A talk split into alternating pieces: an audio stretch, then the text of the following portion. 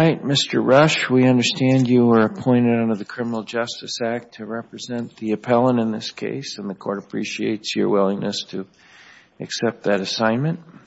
And you may proceed with your argument. Thank you. May it please the Court, Counsel? Your Honors, I'd like to first start by addressing the issue of whether the District Court erred in denying the judgment of acquittal requested by Mr. Little Bird on the aggravated sexual abuse count of SIR, that's count one. The indictment charged that the uh, five elements, actually six elements, that the defendant, an Indian in Indian country, knowingly engaged in and attempted to engage in sexual act with SIR who was under 12. The statute is slightly different in that uh, element number four says knowingly engages in a sexual act. And what came out of this trial results of docket 77 with the following jury instruction. The crime of aggravated sexual abuse of a child charged in count one for the indictment has four elements. This is the important part. On or about June 2nd, on or about between June 2nd, 2016 and July 24th, 2016, the defendant voluntarily and intentionally, the word should be knowing there, caused or attempted to cause SIR to engage in a sexual act, that is, the intentional touching, not through the clothing of the genitalia of another person who has not attained the age of 12. Now the problem is here, that's not a crime in the statute books anywhere. What had happened was, is that that, in drafting that jury instruction, the court combined a couple of things. Instead of doing sexual act and defining it as penetration, however slight, under 246, went with the uh, sexual contact definition, which is the intentional touching of the genitals of another. And additionally, the wording is just completely wrong in that it said that he attempted to cause SIR to engage in a sexual act, which is not correct at all. This had nothing to do with forcing SIR to do a sexual act. And uh, the definition of the sexual act is completely and totally wrong. So what ultimately ended up happening was, is that the jury was given a jury instruction for a crime that simply doesn't exist in the law, and that's under docket 77. What we do know is that, and I've quoted those in my brief, that in United States v. Plenty Arrows, United States v. Fool Bear, United States v. Decatur, sexual act requires penetration, however slight. And SIR came in to testify, first through Raymond Webb at Trial Transcript 101, and said it was over the clothing. Then she testified over uh, at 128. The question was asked to her, did the fingers go in between your lips? No. Did the fingers go inside and penetrate your vagina? No. And additionally, in the forensic interview that was conducted in 2017, she again testified that it was over the clothing. So there's simply no basis whatsoever uh, for the charge of aggravated sexual abuse. What you will see is, in about 346 of the trial transcript, and I'm going to be Paul Harvey here for a second, this was complete chaos. When we went to settle the instructions, Jay Miller, opposing counsel, on the Friday before trial, had a medical problem. He had checked himself into the hospital, and the judge had said, nope, you're going forward, get somebody else to do it. He shows up for trial. We begin to go to trial. We get to the last date. At noon, passes out. So when you get to the jury instructions, and you see this lengthy recitation of us talking about the jury instructions, what you're missing is, is that Mr. Miller had passed out during the noon hour. Now we're going through and settling these instructions with Troy Morley. The clerk is there. I'm there. Mr. Morley's making things. The clerk actually objects to the attempt in the statute, and it becomes a free-for-all. After we get done doing these jury instructions, and there's no review that's all the way through this, what ends up happening is the jury instructions are read only to realize that they're incorrect. And we go back and reread the jury instructions as to count five because they are incorrect. So there is no settlement process that's in here. Just as the nature of trying to get the case done, the fact that opposing counsel had had this medical problem, and it was just complete and total chaos. It doesn't matter because what the, there was some discussion about whether a lesser included offense of abusive sexual contact should have been included. And I think maybe that's a possibility, but it wasn't in the decision of the court. Is your position that that um SIR did not testify to touching under the clothes? She did testify. So if we go to, through the testimony on page, I believe it's 150, when she was testifying, she was talking about it being over the clothing. And then I believe at 150 or 128, the discussion is had, and Jay, uh, opposing counsel asks her, well, was it also under the clothing? And then she says yes. And that's where the two questions, was there any penetration? And the answer is no to both of those. But you do isn't there, doesn't sexual act include the touching under the clothing of the genitalia? I know there's some overlap of some of these definitions, and it can get kind of confusing. But I thought that, in addition to penetration, that that was one of the acts. Under sexual contact, which is the abuse of sexual contact, that would be touching. But not act. It's not under the under the clothing, the touching of the genitalia? Right. I think. Well, wait a minute. Isn't that correct? Isn't Judge Kelly correct that sexual act includes touching of the genitalia? I don't believe it does. But that's just my reading of the statute. All right. Well, I'm just looking at 2246. The term sexual act means the intentional touching, not through clothing, of the genitalia of another person. Okay. Who has not attained an age of 16 with intent, with a certain intent. I believe that's for 12 to 16. But maybe that's my misreading of that. That statute's kind of confusing. Oh, so you're saying that conduct, when perpetrated against someone under 12, no longer counts as a sexual act? I think if you go back to the 1986 Uh, revision where these came about, the idea was abuse of sexual contact would be sexual touching of the genitalia. And that the highest crime, the aggravated sexual assault, would be requiring penetration, however slight. And that's my reading of the statute. Um, I would defer to you on uh, your interpretation of it. Well, that's another form of sexual act, penetration, however slight, as I understand it. Okay. Aren't there multiple meanings of sexual act? Well, what I have for 2246. Yeah, 2246 sub 2. Is that what you're looking at? Yes. And don't you see A through D, four different sexual act meanings? Well, I would just, I don't know, I'd have to defer to you on that. In my reading of the 22, in my reading of the statutes taken together, it was my impression that required a sexual act, and a sexual act was defined as requiring penetration. So, but regardless, I think what it really comes back to is, if you look at the jury instruction that was given, the jury instruction that was given says that he intentionally, Um, let me get that because that's important, that he voluntarily and intentionally caused or attempted to cause SIR to engage in a sexual act that is the intentional touching not through the clothing the genitalia of another person.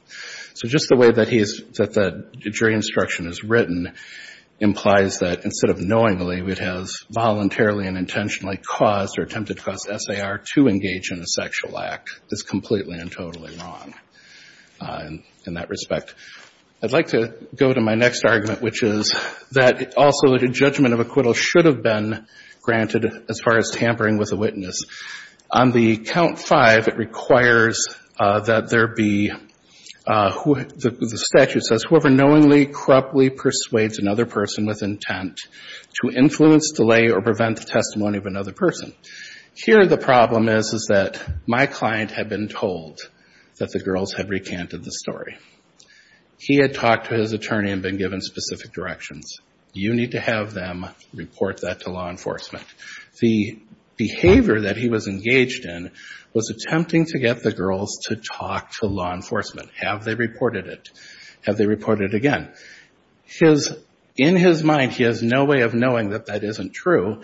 And it's logical in the fact that the mother of the children, that where all of this became, is present and on the phone during some of these conversations.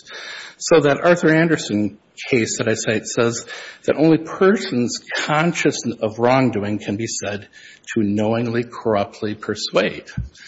Um, He's following a very clear directive of his attorney in providing and requesting that these girls speak to law enforcement. His former counsel was not called as a witness? No. But I don't think there's uh I don't think there's any dispute because there's telephone calls that were played during court in which we're talking about have the girls reported, have they talked to officer, whatever. We knew the officer that they were supposed to talk to. He's making the request that they speak to that officer. So in his mind, because he doesn't know that that isn't true, it would be improper for him to be defined as corruptly persuading. Did anybody testify that they indeed told him that, even though it was maybe a lie, maybe not? Yes. His mother testified that she had completely lied to him the entire time. And um, it was also by implication that the sister, uh, the mother of the children, had also uh, been encouraging this throughout. And when you say encouraging this, did they expressly say, yes, I told him that the girls had recanted? Yes. I will reserve the rest of my time. Okay. You may do so. Mr. Koliner, we'll hear from you. Thank you, Your Honor. May it please the Court, uh, my colleague, Mr. Rush. I'm Kevin Koliner from the U.S. Attorney's Office in South Dakota, presenting for the government. Um, I didn't know we were going to have a jury instruction uh, question here, but um, I'll just talk about that issue very quickly. Uh, voluntarily uh, and intentionally has been held many times to mean essentially the same thing as knowingly. Um, and uh, so I really don't think there's an issue there. I think my time might be best spent here, Your Honors, if I give you a timeline of the abuse. That was an issue that was brought up in the briefing. Uh, the claim was that uh, the government didn't properly nail down when this abuse occurred, whether it occurred before this uh this girl turned 12 or uh, the timing of it. Um, you seem to be arguing that today. Well, I know. Do you want to address the point that was raised today about the sexual act? Sure. The Court has it right, of course. The 2246-2D defines sexual act Uh, without any requirement of uh, penetration. It's the intentional touching, not through the clothing of the genitalia of another person who has not attained the age of 16 years. In this case, it was 12 years. Why is that? Because we have 2241, uh, the aggravated enhancement charge for a child under 12. That's the reason that it was charged as 12. With an intent to abuse, humiliate, harass, degrade, arouse, or gratify the sexual desire of any person. This Court has uh, held um, several times that penetration is not required for that subsection. The White Bull case, 646 F. 3rd, 1082. Uh, DeCoteau, uh, another case, 630 F. 3rd, 1091. And did the victim here or the girl testify that he did touch the genitals, genitalia? Yes. She did? All right.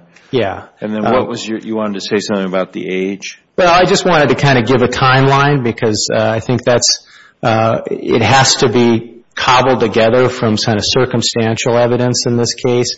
Because we had a victim, although she was 16 when she testified, she really, uh you know, dated back some years and she struggled with telling exactly when it happened. So what the government did is they put on a first a witness, Um, the probation officer who placed Mr. Little Bird at the residence after he was released from prison. That's uh, at uh, 75 through 76 of the testimony. It's June 6, 2016. Mr. Little Bird testified he thought it was June 5th of 2016. Uh, that's at page 262. Um, Then this was all reported to law enforcement July 25th, 2016. Reported by the mother in this case.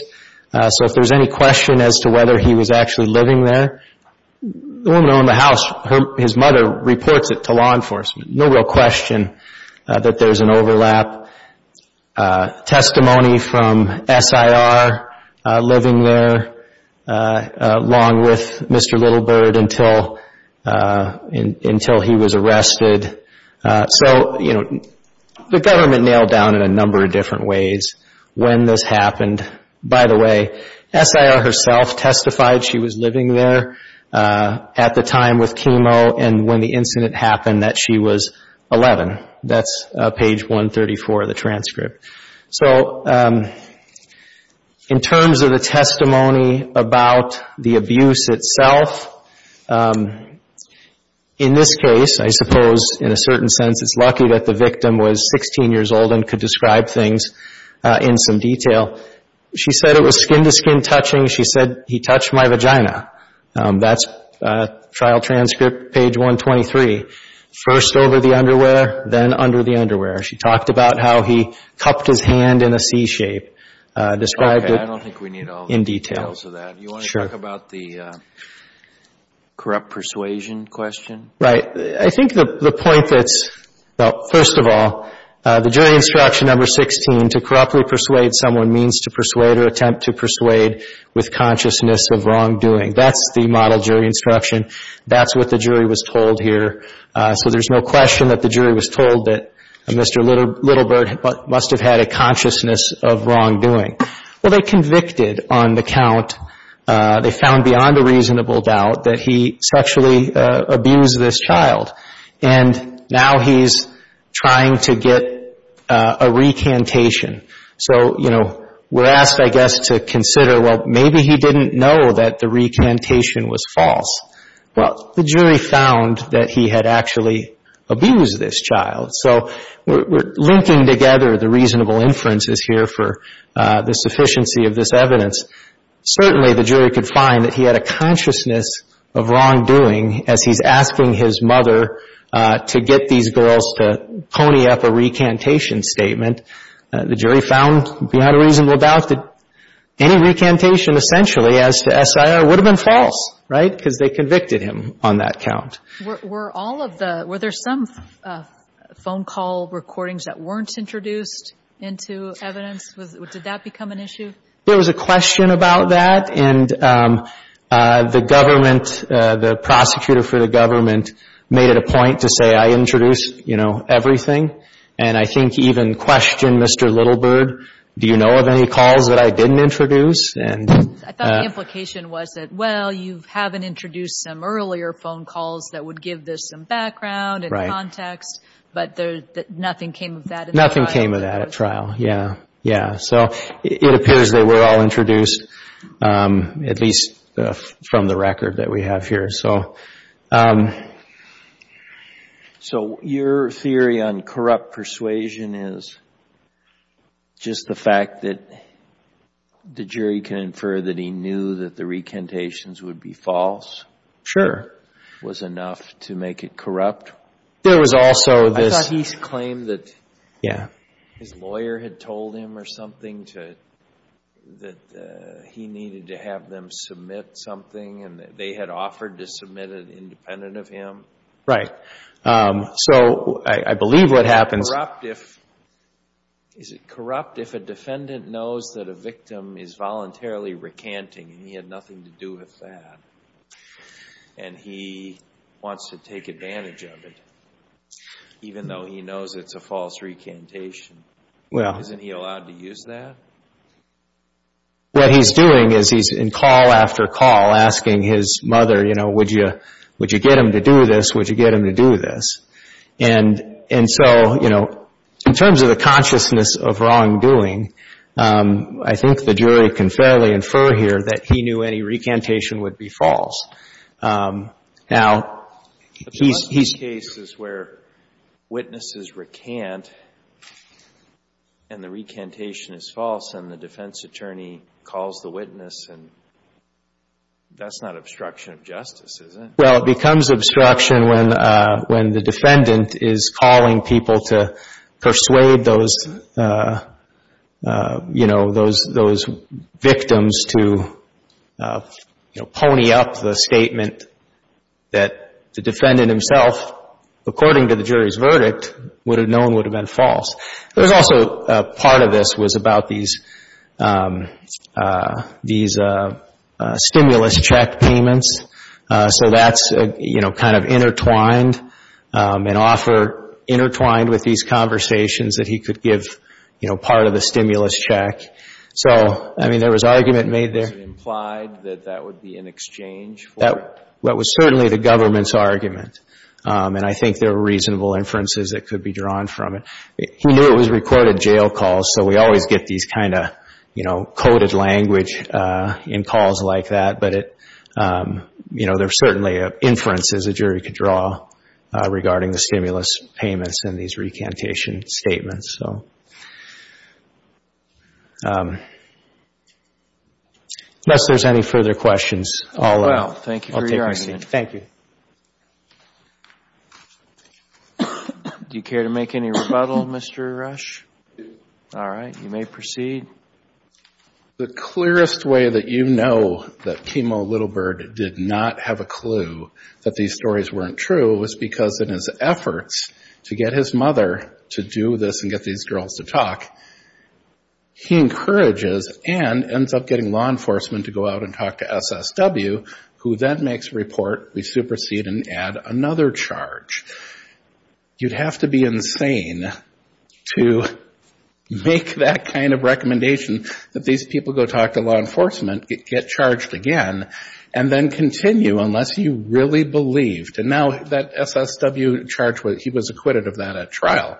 So he is honest in his belief that his mother and his sister have told him that they have recanted these stories. And it came about as a result of his sister stealing all of his girlfriend's stuff and the report came out the next day.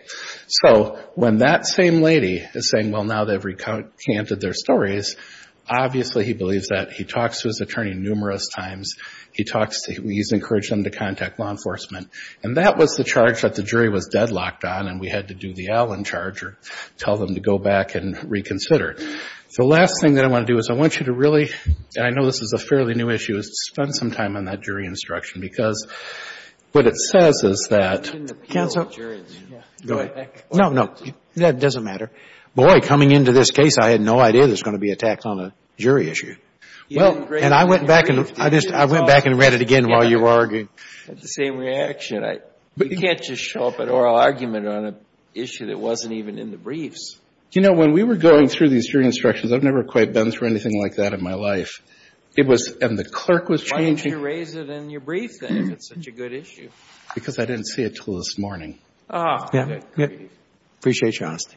Yeah, I guess so. And when I'm looking through the transcript, you know, the reading of the instructions is not reported on the transcript.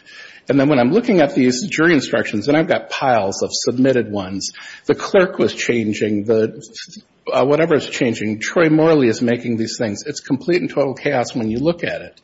But then this morning when I'm looking at this, I'm going, well, that isn't even the right thing. That's not even a crime. He corruptly, he voluntarily intentionally caused or attempted to cause SIR to engage in a sexual act.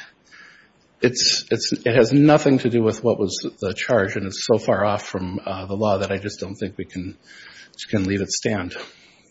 Thank you.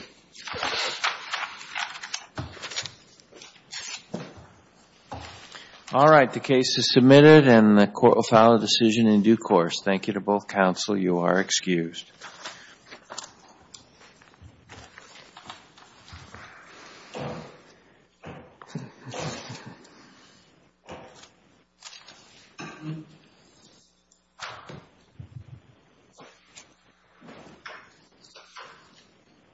Please call the next case for argument.